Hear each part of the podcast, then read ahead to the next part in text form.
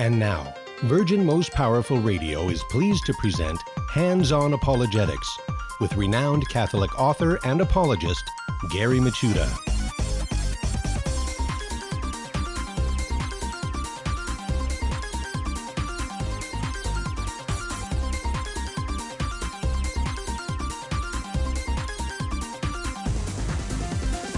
And welcome everybody to Hands On Apologetics. You have entered into Virgin Most Powerful's Apologetics Dojo. It's great to be with you as uh, we learn how to explain, defend the faith with clarity, charity, and confidence. And yes, I am Gary Michuta, the host and sensei of this program.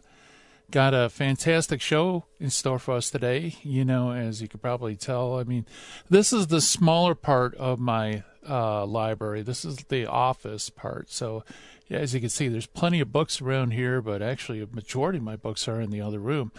Why? Because resources are so important for defending, explaining the faith. To be able to go to your bookshelf and confirm things or get new ideas about how to defend the faith. So it's one of the things I always recommend to anyone who wants to be a defender of the faith is you got to develop an apologetics bookshelf. You need to have really great resources that you can go to and learn from and uh, pick up a lot of uh, good information and even good techniques and how to explain things about history, things about the church, doctrines, and so on.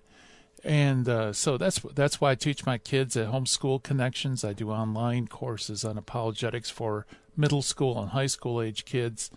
I always tell them you know what? You got to have a, a, your own bookshelf. You got to, of course, have a Bible, catechism, and you know, and then we move on from there. Just get really great resources. So, uh, getting great resources is part of the name of the game. It's the tools of our trade as being um, defenders of the faith, and that's why I, I, love this series that we've been doing with uh, the founder and director, uh, or former director of Catholic Answers, Karl Keating and uh, he's been coming on the show every month, and we've just been diving into classic apologetic works.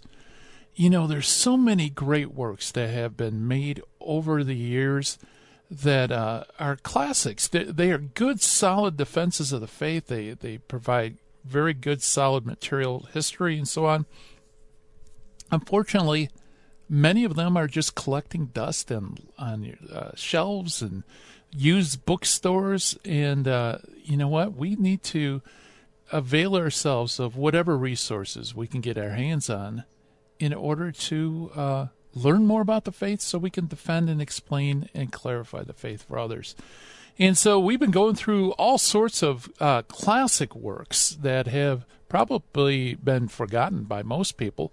And today we're going to do just that. On the other side of the break, Karl Keating's going to come on our show and we're going to look at yet another classic work. This this isn't specifically an apologetic work, but it is a very good historical work. It's Eberhardt's summary of church history. So um, going to look forward to that. Karl is always fun to have on. He gives some great background information, and of course, you know he he's been dive he's been uh, you know in this thing what we call apologetics for quite a while. So he he's plumbed the depths and he knows the gold from the um, the fake gold, right? So he's going to be coming on. We're going to talk about this classic work by Eberhardt. And that's on the other side of the break. On this side of the break, we're going to do what we always do. We're going to talk about our finding the fallacy, help sharpen our critical thinking skills. Today's finding the fallacy is the appeal to tradition and we also meet an early church father. Today's early church father is a great early church father because he is St. Leo I, otherwise known as Pope Leo the Great. So, uh, great stuff in store for us. Great early church father, uh, great guest, and some great uh, historical uh, resources that, if you can, you should try to acquire them. And also, I want to welcome all you great people listening to the show to the dojo. Welcome aboard, everybody. Beginning with a live stream audience and also all of you listening on radio around the country and also via podcast around the world. And uh, welcome aboard, everybody. It's great to have you with us. And uh, I just want to point out a couple of resources as I do every program because we're always getting new listeners. Uh, if you uh, are going to not be able to listen to the whole segment with Karl Keating and you want to listen to it, the best way to do that is either de- download our Virgin Most Powerful Radio phone app or you can always go to our website, which is virginmostpowerfulradio.org. And uh, on that, you can uh, keep abreast of all the cool stuff, including the upcoming uh, Marriage and Family Conference. Virgin Most Powerful is going to be producing, and also all our programs, including Hands On Apologetics. So if you're going to miss part of the program, you can access this program through the Virgin Most Powerful phone app and or the website. And while you're there, tell your friends about it, share the program, and help increase our audience. Because when we have great guests like Karl Keating, we can't keep it just to ourselves. We we need to uh, get this information out to anybody who needs it. Um, also, I want to mention the um, uh, my uh, way to get a hold of me if you'd like to shoot me an email. Love to hear from you. It's from questions at handsonapologetics.com. Just type in the email questions at handsonapologetics.com. That comes directly to me, and I love hearing from all of you. Um, let's see. Um, had a great time with uh, Matt Swaim this morning. I was on Sunrise Morning Show. I don't think we were national though. Uh, they were doing a fundraiser, and uh, he had me on to talk a little bit about the importance of Catholic radio, and and how we ought to uh, support Catholic radio because I I firmly believe that Catholic radio is key to revitalizing the faith and uh, spreading the word about Christ and His fullness and His church. And uh, you can really do that on Catholic radio. So uh, I was promoting there, and of course I want to promote Virgin Most Powerful Radio as well. So if I, lots of people's lives have been changed through Virgin Most Powerful Radio. So I just want to give a plug. Please support us through your prayers. Support us by telling people about us. And if you can, financial support is greatly appreciated as well. All right, let's go to the Finding the Fallacy, which is the appeal to tradition. Now, this title often uh, causes confusion. So let's talk a little bit about what exactly this fallacy is. The appeal to tradition is appeal to antiquity. It's also known as appeal to common practice. It is an argument in which the thesis is deemed correct on the basis of the correlation with past or present tradition. In other words, the only reason you believe your argument is right is because it has always been done that way or people have always thought of it as being right. Now, in the title it says tradition, and this causes confusion with people because some people mistakenly think that the appeal to tradition is actually what we do in apologetics by appealing to the early church and, and history and so on. And that's not the case. Uh, it is kind of like the appeal to the status quo, is what's going on here. And that only that is the evidence for it being correct or wrong or why somebody should adopt it. When we appeal to tradition, sacred tradition in the Catholic Church, we're not committing this fallacy. What we're doing is we are appealing to the historic witnesses to the earliest faith. So we use the early church fathers to do so and all sorts of other resources. So we're appealing to them as witnesses. We're not appealing to it just simply because it has been done this way. Now, of course, if something's true, truth doesn't change, right? It doesn't um, fundamentally change at all. We might grow uh, uh, truth may become more clear, but it never substantially changes. So, of course, truth will uh, be the should be the status quo. It should be, have some record of antiquity, you know, because truth is truth. It's always true, and never not will be true. Um, but that's not what we do when we appeal to sacred tradition, which, of course, is not the same as the appeal to the status quo or the appeal to tradition. All right, so that's our finding the fallacy for today. Let's go to the early church father for today, who is St. Leo the Great. St. Leo was probably a, of Tuscan origin, uh, though he calls himself a Roman. Under Popes Sixtus III and Celestine before him, Leo was an archbishop of the Diocese of Rome and was on official mission in Gaul, that's modern day France, when he learned that Sixtus had died and that he was himself chosen to succeed to the See of Peter. Hastening back to Rome, he was consecrated on September 29, 440 AD. The date of his death is uncertain, except that is rather late in the year 461. Leo is the first pope who did not die a martyr's death, which really tells you something. 440. And we finally have a, uh, a Roman pontiff who dies of natural causes. In 1754, he was declared a doctor of the church by Pope Benedict XIV. Leo's reign was burdensome, one in which he was well acquainted uh, during the invasions of the Vandals and Huns. Uh, from without, schisms and heresies from within. Chief among them was the Monophysites, who believed Jesus had one will, a kind of com- combination of divine and human will, or excuse me, nature, one uh, nature, divine and human nature, of which uh, we saw something of that with St. Peter Chrysologus. Uh, after the disgraceful uh, procedure of the robber synod in Ephesus, it was Leo who called a meeting, uh, the robber council, which has stuck with it for antiquity, and the Council of Chalcedon in 451 was expected to repair the situation and did very clearly condemn both Nestorianism and Monophysitism. Unfortunately, a misapprehension grew in the East that Chalcedon had contradicted the Council of Ephesus in 431 AD, and that Leo's epistle or Leo's tome uh, had condemned Christology of St. Cyril of Alexandria, neither of which are true, and indeed, uh, both councils are a pillar. And that is our early church father for today, Pope St. Leo the Great. Coming up next, Karl Keating. Stay tuned.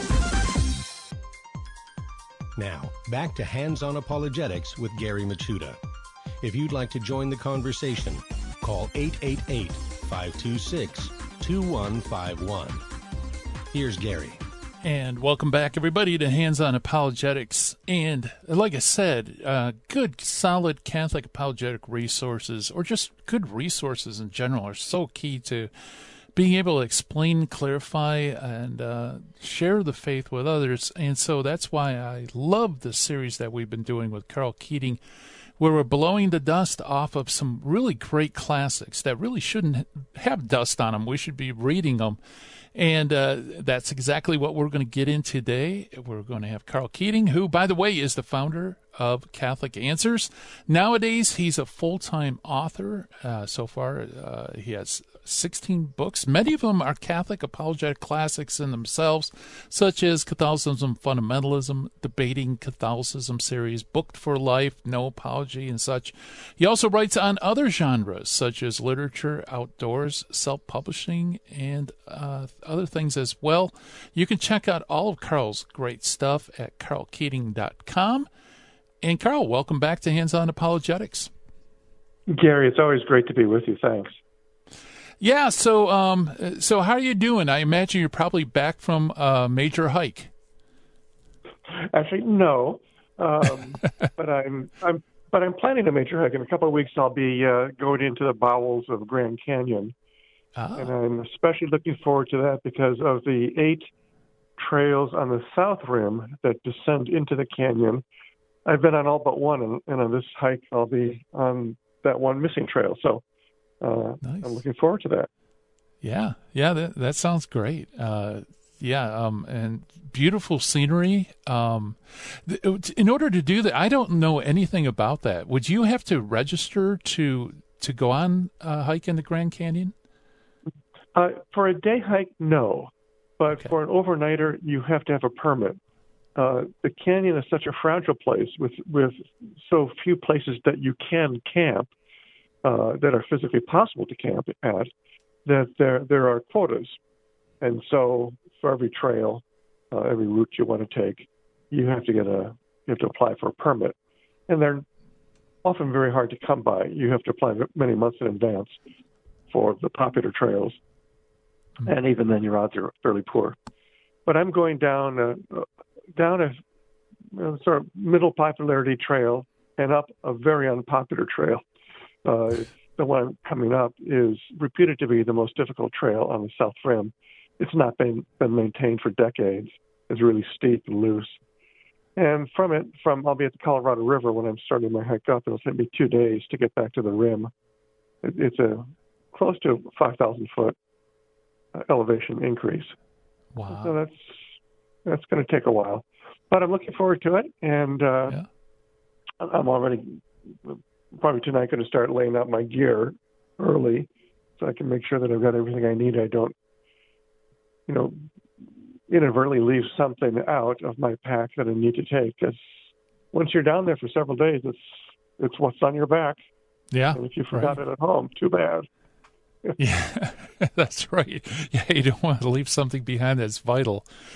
Uh, yeah, yeah. it- yeah, great stuff. Great stuff. And talk about great stuff. Uh, today we're going to uh, talk about a classic historic work, historical work uh, by Eberhardt, Newman Eberhardt.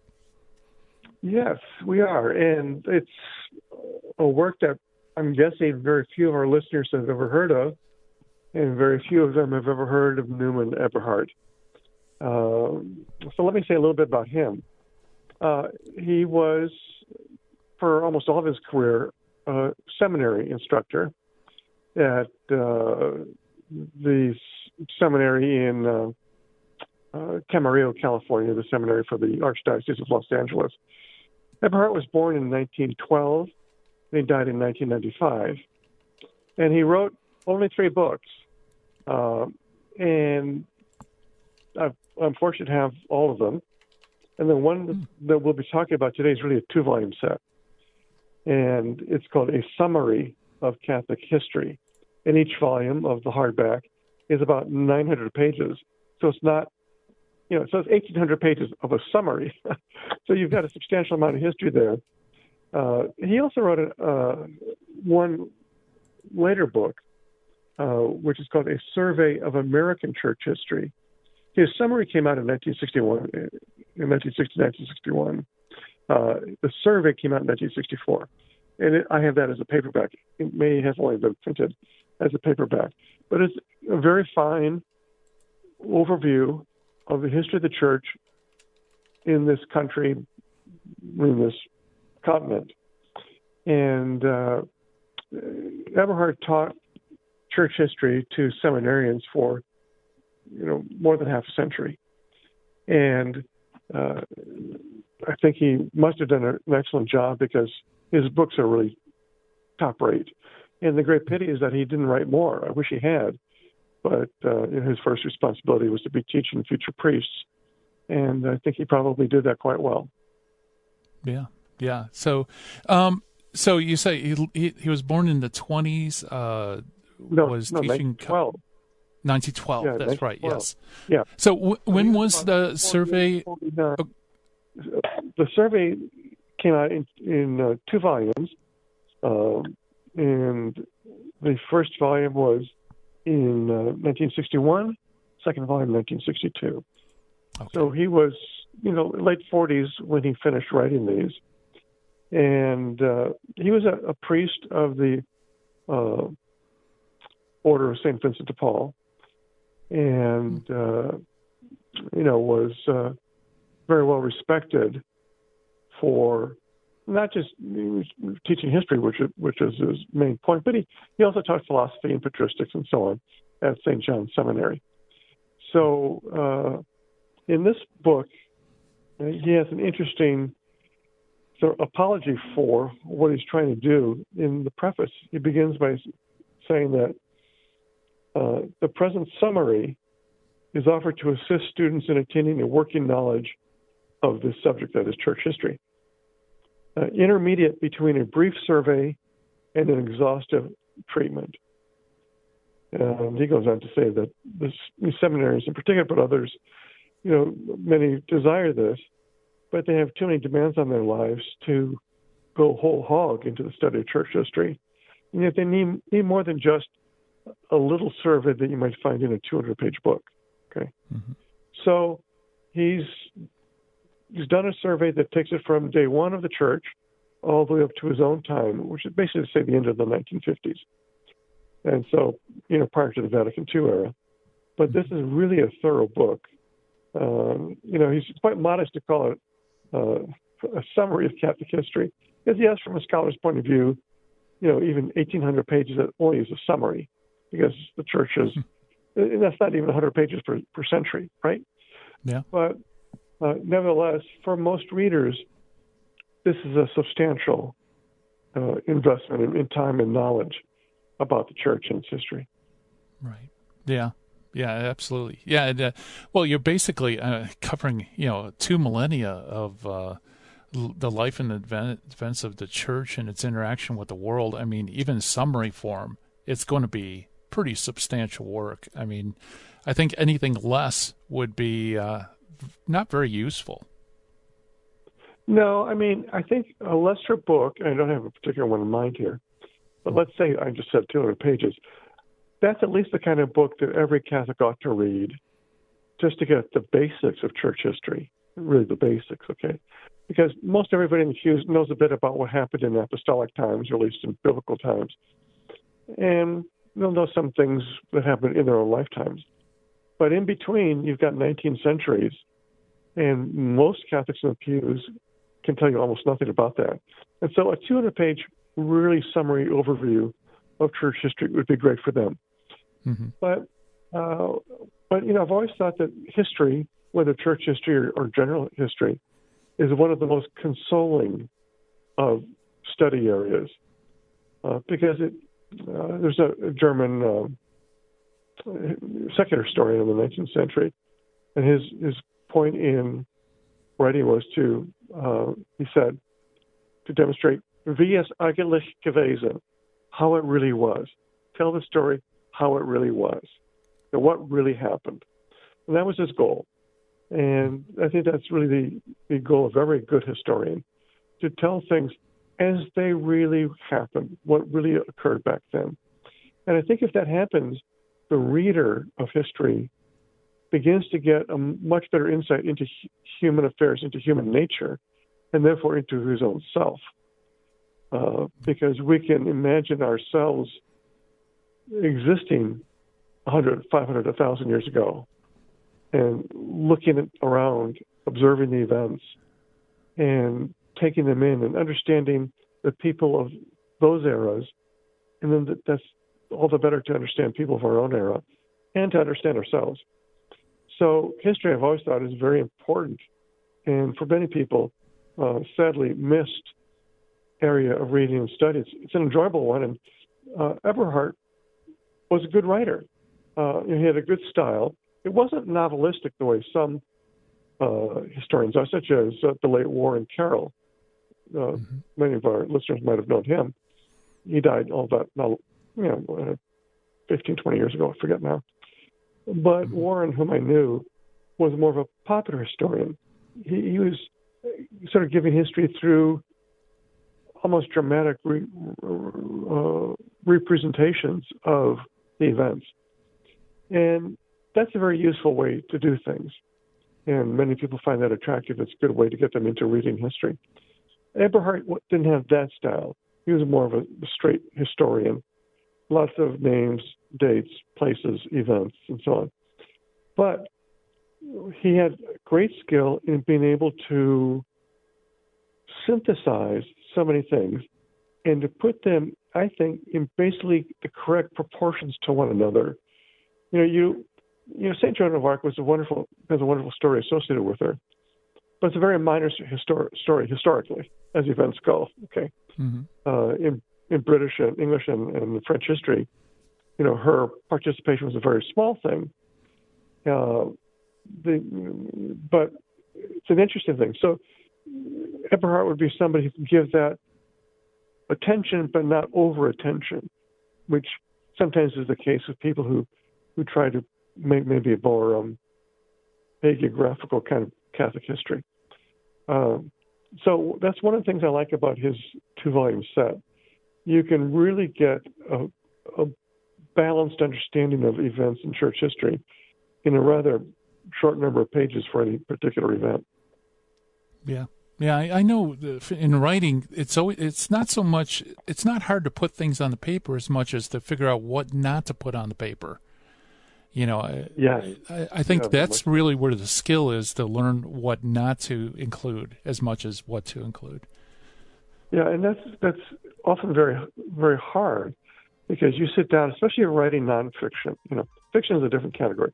But if you're writing nonfiction, as you and I do, you begin with a lot of research, and then then you get yourself in trouble. Yeah, yeah, yeah, right, exactly. We're chatting with Karl Keating, talking about the classic uh, work by uh, Newman Eberhardt. More to come on the other side of the break. You're listening to Hands On Apologetics. This is Jesse Romero. You're listening to Hands On Apologetics with Gary Michuta on Virgin Most Powerful Radio. And welcome back, everybody. We're chatting with Karl Keating, and uh, we're looking at a classic work by Newman Eberhardt's uh, summary of church history. And uh, Karl, yeah, uh, it's so important, especially uh, I think for historical work uh, that you would want to throw everything in but the kitchen sink, and that makes it really difficult to read, and it gets confusing with all the details. So, so there has to be a fine line between you know, having an engaging narrative going on, but also uh, making it substantial, but not over, you know, overcoming the the uh, reader. Yeah, you know, as we went into the break, as mentioning that you and I write nonfiction works, and we run into situations similar to what a historian like Eberhardt would have met. You know, you want to write something, maybe maybe church, some element of church history or theology or church church practice, whatever. And you sit down, and the first thing you do is you gather a whole slew of material, and you start putting that out, and you, you get more and more facts and data and anecdotes and all these kinds of things, and you try to put that into some kind of order. And in the process, you do have to do a lot of culling. You have to set a lot of things aside. You have to decide uh, do I talk about this particular topic at all? If I do, what page count can I give to it? Uh, where does it fall in the hierarchy of importance of what I'm trying to say? And all this is uh, happens to be on my mind anyway at the moment because I'm uh, halfway through a book by popular American writer John McPhee, um, who is quite elderly now, but I think this might be his last book. It has the strange title of Draft Number Four but the subtitle was really the main title. It's on the writing process. And McPhee explains how he goes about composing his very lengthy articles that over the decades have appeared mainly in the New Yorker magazine. And some of his articles would be book length ultimately, like 40, 50, 60,000 words. Hmm. And he might spend a year writing a single article. And he had what we would consider nowadays a rather old fashioned way of gathering data, putting them on, taking them out, cutting slips of paper in pieces, spreading them out on a big table, and seeing what's there, trying to get a sense of how do I even approach this topic to make it sensible to people, and then what things he has to set aside, what things he includes, and so on.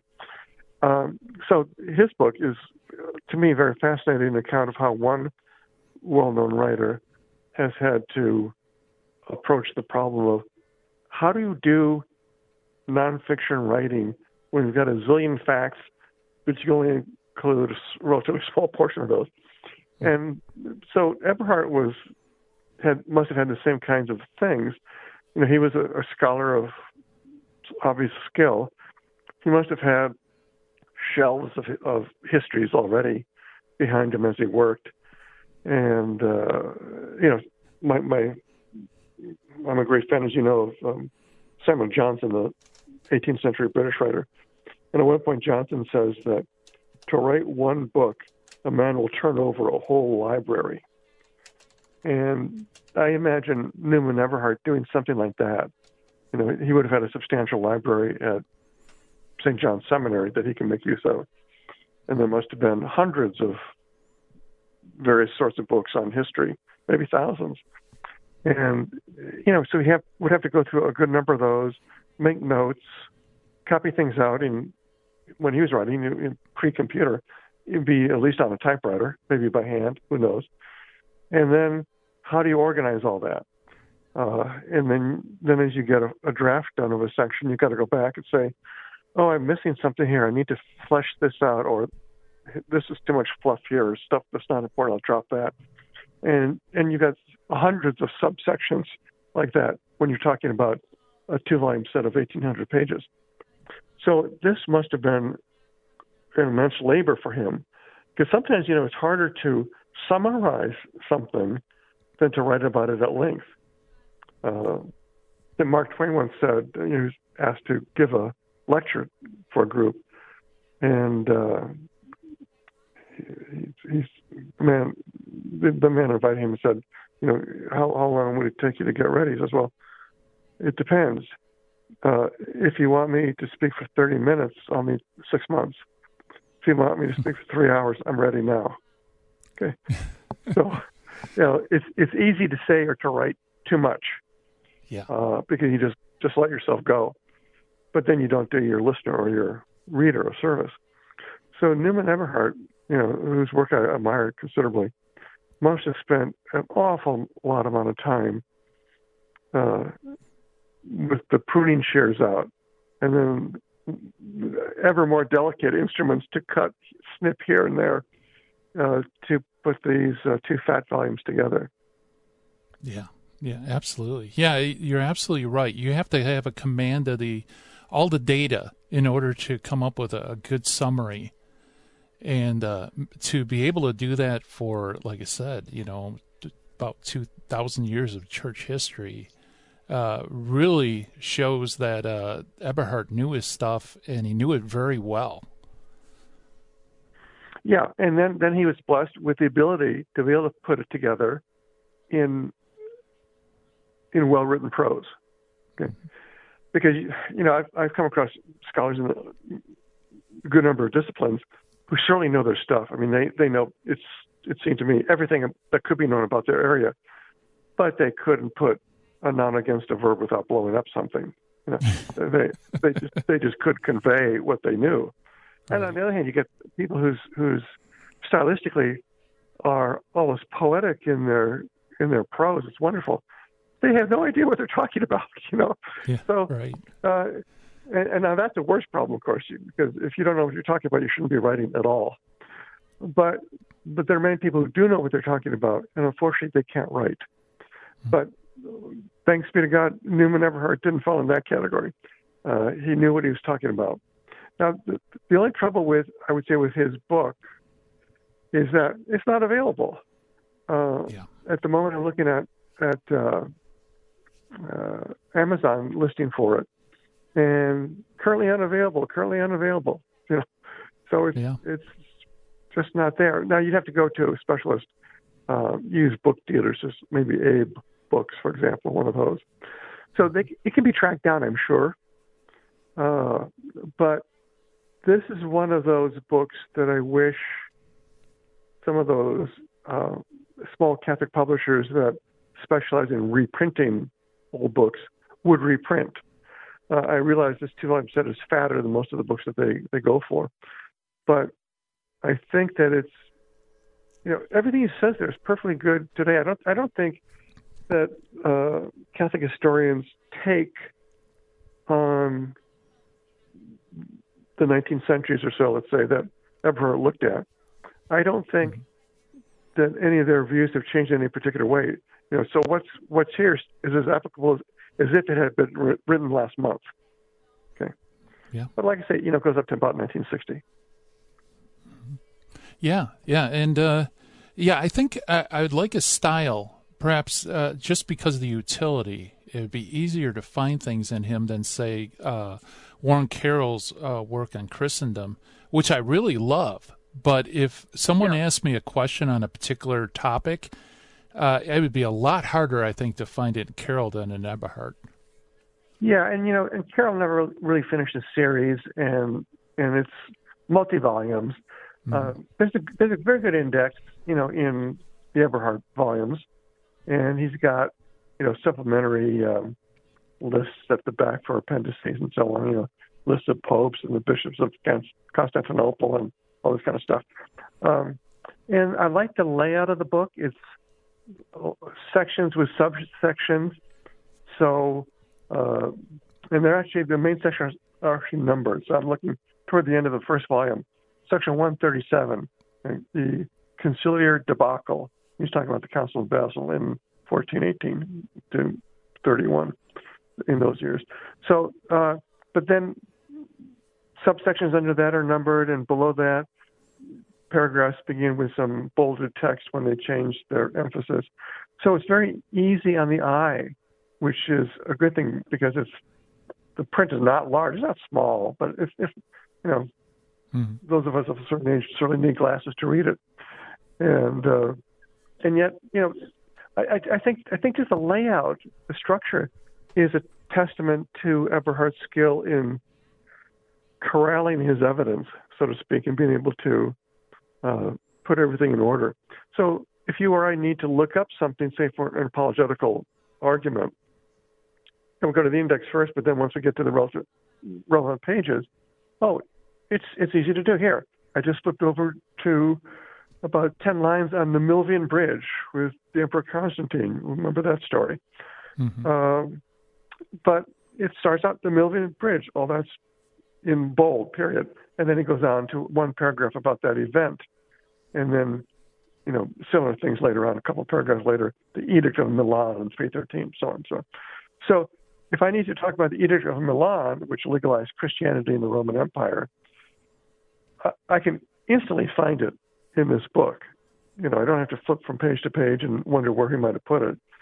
Uh, and then I can get what I need right there. And I've spent 30 seconds and I've refreshed my memory on it.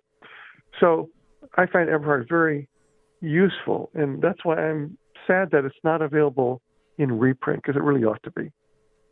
Yeah, I was on Amazon before the show and and googling as well, trying to find out uh, whether it's still in print. And uh, yeah, unfortunately, it just seems like you would have to go through uh, one of those specialty outlets to get a hold of a copy, and that's too bad. Yeah, it should be a used copy, of course. Yeah, yeah, it, should, yeah. it really should be in print. So I hope uh, that someone who associated is associated with one of those Catholic firms that reprints old Catholic books will be listening to us today, and will uh, put in mind that you know I think this is a book that uh, not only is good to have back in people's hands, but I, I suspect there'd be a good number of people who would want it because there are a lot of Catholics who are not, you know, maybe they never took church history or history at all much uh, in their studies when they went to school, but now in their older years, they want to learn more, and this would be a great way. Yeah, absolutely.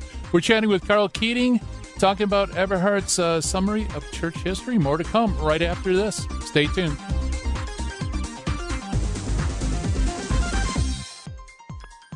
Now, back to Hands on Apologetics with Gary Michuta.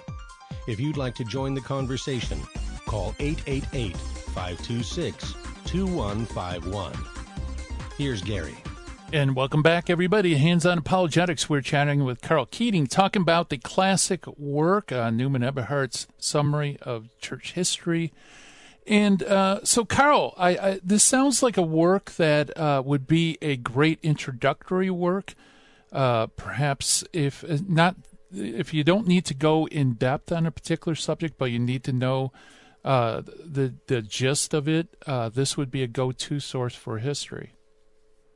Yes, you know, if you need to have an intelligent discussion with somebody about an historical event uh, in the history of the church, Eberhardt is a wonderful place to go because you, you learn enough without getting bogged down. I mean, I, I just mentioned Constantine and the Milvian Bridge and Edict of, of Milan that followed and so on.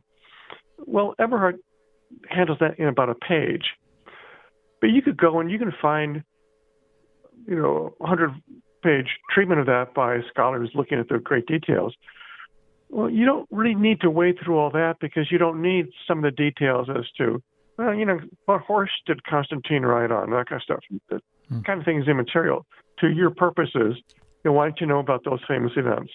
So Eberhardt, I think, is just about the the ideal uh, place to go to. And by the way, during the break, I did go to one of these um, used book sites. The one I, I went to is Abe Books, like Abraham Lincoln, AbeBooks.com. Although I don't think it's named for him.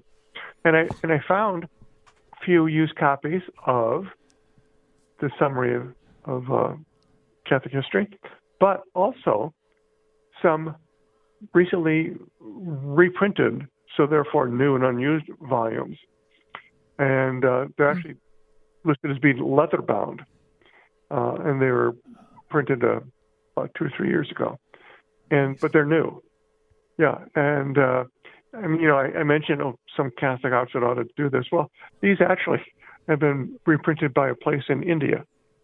Uh, and I don't know if it's their Catholic publisher just a secular one that's doing these things. But the prices seem reasonable, especially for leather leather bound volumes. So uh, abebooks.com is a place to look up Eberhardt, and uh, you know there are other places too that might have different offerings. But whether you want the, the set that I had, the original cloth bound hardback, or these newly done ones, and, and, and they're uh, described as reprinted from the 1962 edition. No changes have been made. So this is a, a book that's a, one of those photographic reprints of mm-hmm. what I have, and then bound in leather, you know, or faux leather perhaps. Um, but but being from India, I don't know, it could be real, I suppose. Mm-hmm. And uh, so anyway, it's possible to get these books. It looks like the prices are not unreasonable, especially for hardbacks of this number of pages. So so our listeners could go to those such a site as AbeBooks or some other one, um, even though Amazon is not offering these. Yeah, excellent. Yeah. Um, so uh, does Eberhardt does he focus on any particular era in church history or any particular events that he maybe lingers a bit more than any other? You know, uh, I could I think I could say Eberhardt was not a lingerer. uh, he he he I think he I think he, one of the things I like about the books is that I think he gave sensible proportions in page count to the eras and the events that he was looking at. Okay. And he didn't overemphasize, which is a problem with not a few modern historians, both church historians and secular historians. They tend to put far more emphasis on recent events than on older events. Uh, and you know, then th- things get out of balance because mm-hmm. we, we we tend to think then that things of the last century, say, are historically simply much more important than things of a thousand years ago, and yet, uh, if we were to be alive a century from, from now, looking back at our time, we'd probably say, oh, you know, those events were not unimportant, but gosh, things in the past had more influence on what came later than those, you know, events around the year 2000, say. Yeah. So uh, Eberhardt doesn't fall into that problem. In his latest, last volume, of course, as I say, it goes up to about 1960, but the, proportionally, the page count is pretty well, I think, balanced. Yeah, that's hard to do because uh, source material isn't balanced throughout history. I mean, there's no, some no, areas that, and probably that's why the the the, the more recent stuff gets the most uh, ink, is because you know we have so much of information available to us. So that's yeah, a very disciplined way. Yeah, mm, but there's also kind of bias among many historians, Catholic yeah. and secular, of a kind of historical progressivism. So things are always getting more and more important, or they're getting better and better, or what have you you know, progress is always being made, and therefore things closer to us have more weight uh, objectively than things further away. But you know, the most important thing in church history was the incarnation. You know, yeah. that's two thousand years right. ago. Uh, you know, nothing happening in our time is as important as that. Everything is a consequence of that. And I would argue that there are many events, uh, many personalities, say, in church history, who are more important than personalities even the most popular ones in our own time. You know, as much as we admire, say, John Paul II and Benedict XVI, there have been a lot of folks that are more important. There have been a lot of writers that have been more important, say St. Augustine, Thomas Aquinas. You know, those are, to the minds of some people, those are old fogies because they, they list, existed so long ago. But they were, they influenced history in general and the church in particular in profound ways. And people of our own time, some you know, will have considerable influence or have had influence. But it's going to be pretty hard to say that anybody of our own lifetime has been an Augustine or an Aquinas or, you know, even Gregory the Great, for example. Um, so it's but the natural human tendency is to focus on what we know or know, have heard of, and those are recent things. You know, I mean, you, mm-hmm. you can say, you know, in terms of presidents, oh, you know, the recent ones have been the most important. Well, maybe in our own lifetimes, but if you look back, I think a good argument can be made that the first half of our presidents were probably better material than the second half of our presidents hmm. on the whole. Okay. Yeah. So, uh, I think again, Eberhardt has produced a wonderful two volumes. I recommend them without any reservation. Uh, if you've got a little cash in your pocket, I recommend getting them uh, because uh, reading through church history, you know, to me as an apologist, it's so important as an apologist. When I wrote my first book, Catholicism and Fundamentalism, I meant it, of course, first for Catholics as an audience, but also for Protestants. And because I knew Protestants would read it, especially the fundamentalists, I could not rely on argumentation based on papal decrees or church councils or that kind of stuff because they gave those no warrant, they gave those no authority. So I relied on three things scripture, church history, and common sense. And common sense, of course, being the rarest. Okay, but uh, but church history I find to be invaluable to prove the Catholic position all the way along, and whatever the topic might be.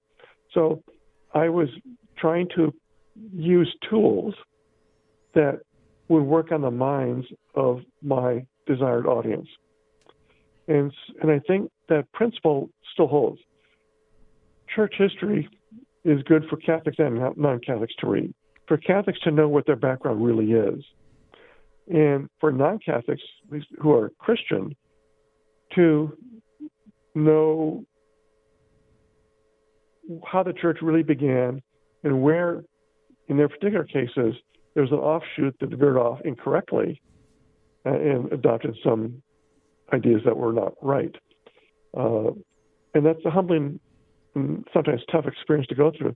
But I think it's the kind of thing that people ought to go through, whether they're Catholic or Protestant or even not religious. Because I think even a non religious person reading a book like Eberhardt's will come to see the fascination and magnificence of church history and be impressed by the characters, saints and sinners even, of, of church history. Uh, and will begin to think that, ah, maybe there's something here more than I expected. Maybe my rather facile dismissal of Catholicism is just that, facile, and that there's a depth here uh, in the church history, that may imply to me that there's a depth in its philosophy and its theology that I've been prejudiced against and I ought to investigate.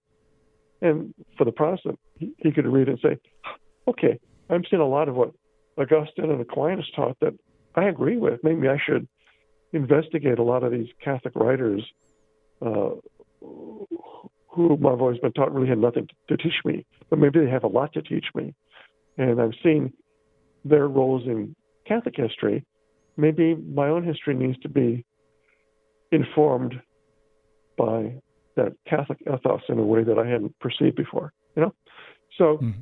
I think uh, reading church history, especially in, in volumes such as Eberhardt's, uh, is one of the best things one can do. It's you know it's good to read devotional works and that kind of stuff.